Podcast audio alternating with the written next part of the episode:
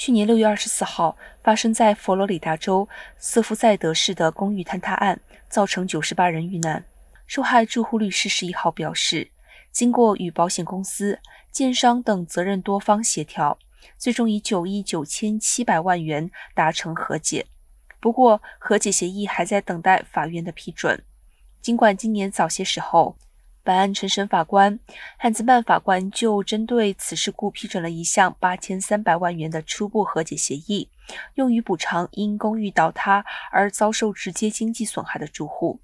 但是这次公布的和解协议更加的全面，除保险公司、建商外，还包含附近其他公寓大楼。协议的细节也涉及如何分配、出售财产、侵权行为诉讼中的损害赔偿金等问题。